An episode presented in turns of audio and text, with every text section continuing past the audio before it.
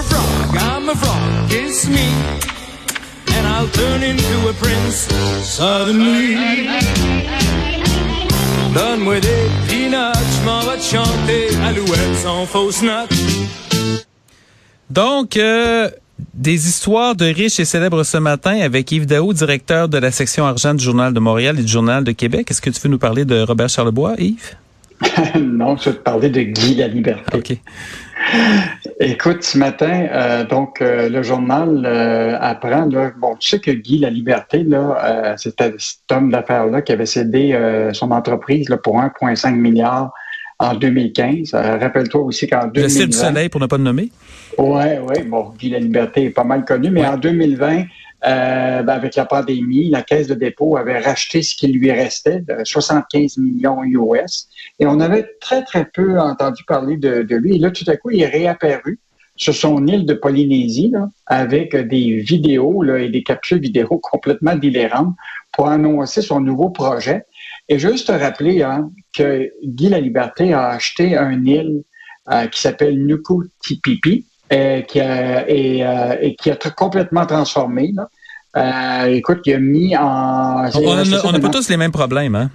Non. Je pense pas que la guerre de l'Ukraine le préoccupe beaucoup. Mais je veux juste te dire que il avait acheté cette, cette île-là d'une entreprise japonaise en 2007 pour 7,6 millions de dollars.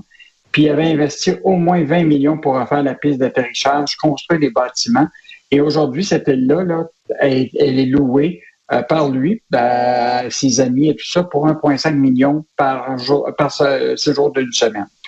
Donc, euh, euh et là, je ne sais pas s'il s'ennuyait, mais là, il a lancé un espèce de projet euh, qui est entre le tout bon tu sais on parle beaucoup là, des avatars puis la réalité virtuelle puis les métavers puis tout ça euh, autour des grenouilles. Et il estime que là effectivement les grenouilles représentent les Québécois puis tout ça les frogs. Et là il a lancé ça hier et lui, il croit beaucoup à la numérologie. Donc, euh, hier, c'était, euh, il a dévoilé ça au moment où c'était à 22h22, 22 minutes, en ce 22 février 1900, 2022. Euh, est-ce qu'on parle de Guy la Liberté ou on parle de Raël? je veux juste être sûr parce que... non, c'est vraiment Guy la Liberté. Et tu vas voir les, son Instagram, tu as toutes sortes de vidéos qui montrent très, très bien, tout seul dans son île en train de parler à des grenouilles. Euh, donc, euh, on, lui a posé des questions quand même s'il s'ennuyait du Québec. Il dit, je ne m'ennuie pas du tout des la pluie vergassante. En tout cas, sérieusement, je, collabore au quotidien avec mon équipe à l'étranger de, de, de, de, son île. Euh, et donc, euh, écoute, c'est vraiment fascinant. Euh, bon, tu sais, on reconnaît que les riches et célèbres souvent ont des vies parallèles, alors que le peuple, lui, vit des situations un peu plus compliquées. Et quand il avait acheté cette île-là, je, je veux juste te rappeler qu'il avait dit clairement chercher un île pour être à l'abri de, de, toute guerre globale, euh, des pandémies, tout ça. Donc, trouver le, le, lieu idéal pour lancer des projets un peu euh, euh, surréaliste. Ouais, surréaliste. Écoute, je, suis en train de regarder les images au moment où on se parle. Écoute, j'ai, j'ai, euh, je sais pas, je, je, manque de mots là. On est à la radio, donc c'est un problème là, mais j'ai de la misère. À... Écoute, je me demande est-ce que c'est, euh, est-ce que c'est le 1er avril qui est arrivé en, avance? Est-ce qu'il est en train de nous faire une blague? Est-ce que c'est juste un stunt non, publicitaire? Non, non, non, c'est vraiment. Puis si tu vas voir, euh, il existe un site qui s'appelle Ina World qui regroupe toutes ces activités créatrices.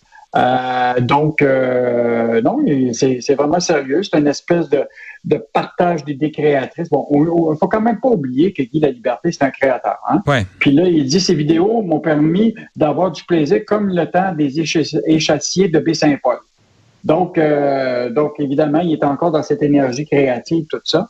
Mais ça arrive à un moment où ce que la, la planète est un peu dans une situation plus compliquée que, que, que des grenouilles. Là. Ouais. Donc, et je te rappellerai encore que euh, on a vendu, euh, c'est toi qui as payé ça avec la caisse de dépôt, on a payé à Guy La Liberté 75 millions US pour son dernier bloc d'action euh, dans le cercle du soleil qui, quelques semaines plus tard, se mettait sous la protection de, de, la faillite. donc, je pense que les gens ont quand même un devoir de mémoire de se rappeler de tout ça. Il pourrait peut-être acheter des purificateurs d'air pour les écoles?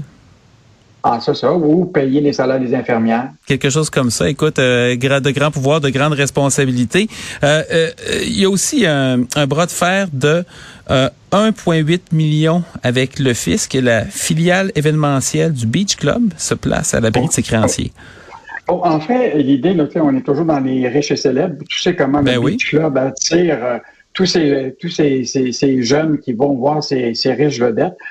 La division euh, ou la filiale d'événements de, de, Beach Club euh, s'est mise à l'abri de ses créanciers parce que présentement, elle doit 1,8 million à Revenu Québec et Revenu Canada pour ce qu'on appelle des, euh, des, des, des, revenus d'impôt sur les cachets des artistes qui n'auraient pas été versés ou auraient été trop imposés. Donc, Olivier Primo et la famille Primo, qui est propriétaire du Beach Club, sont en chicane avec euh, Revenu Québec, Revenu Canada. Mais comme la facture est relativement salée, la crainte, tu comprends-tu, d'être de, de, obligé de payer ça, ben, ils ont décidé de plutôt se mettre à l'abri des créanciers pour cette division des, événements et donc éviter euh, de, devoir payer cette, facture-là.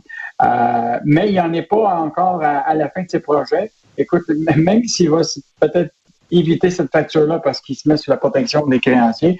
Il envisage déjà, sais-tu quoi, de lancer un festival western à Québec. ah oui? Ah on, on, passe des, des, des, plages western. Exactement. C'est pareil. Les projets, ben, oui, là, il y a un projet de partir de Pointe-Calumet et de faire un, grand festival western dans la région de Québec. Euh, il estime qu'actuellement, il n'y a pas assez de, de, western au Québec. Le Festival de Saint-Tite qui est déjà euh, bien, bien couvert.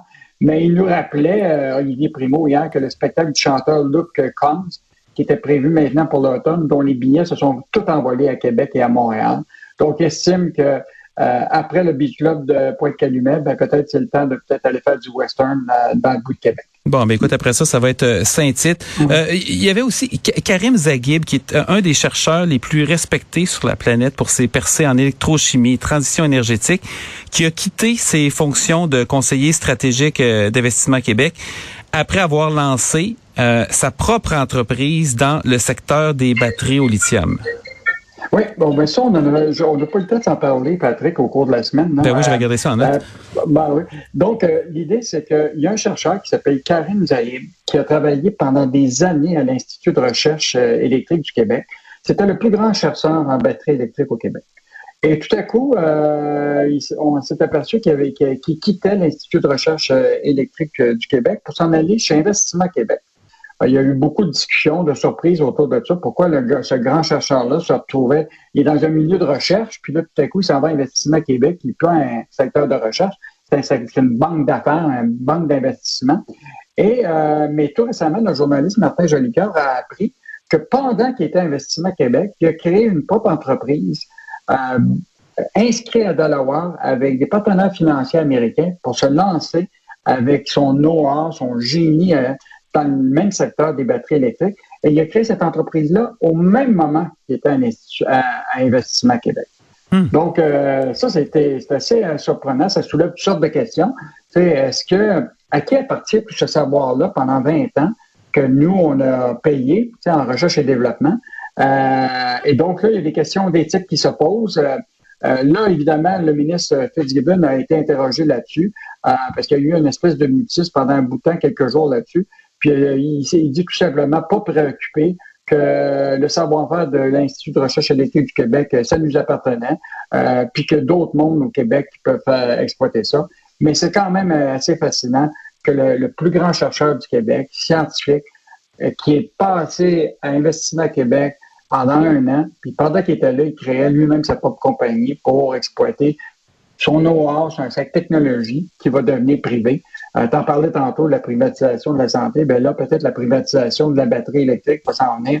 Et tout ce qu'on a mis en argent en recherche et développement au Québec là, pendant des années, on va peut-être le perdre. Parce que c'est peut-être, dans un premier temps, c'est peut-être un diagnostic de la part euh, de M. Zaghib sur la direction que ça prenait. Manifestement, il a peut-être trouvé qu'il y avait une ouverture peut-être plus grande ailleurs, ou en tout cas que ça n'allait pas dans la direction souhaitée. Évidemment, je suis dans les, les, suppositions dans ce cas-ci, mais c'est aussi euh, un peu un camouflet au gouvernement parce que euh, M. Legault, M. Fitzgibbon n'ont pas fait de cachette sur leur euh, volonté de développer le secteur des batteries au Québec. Et là, on a une expertise qui s'en va.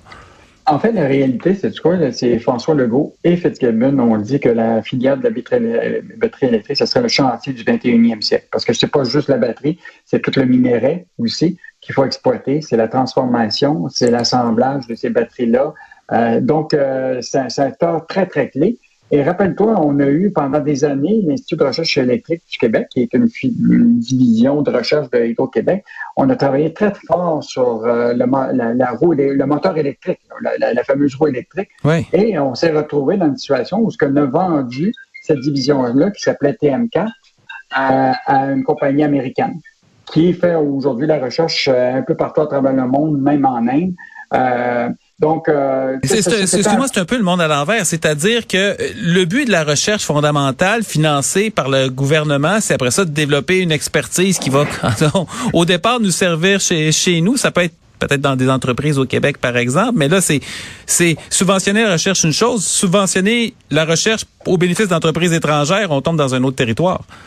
E, exactement. Mais moi, je pense qu'il va falloir euh, vraiment surveiller tout l'investissement qu'on met en recherche et développement, que ça ne profite pas juste au primaire, mais que ça profite aux Québécois. Hum. Écoute, ça, va être à suivre.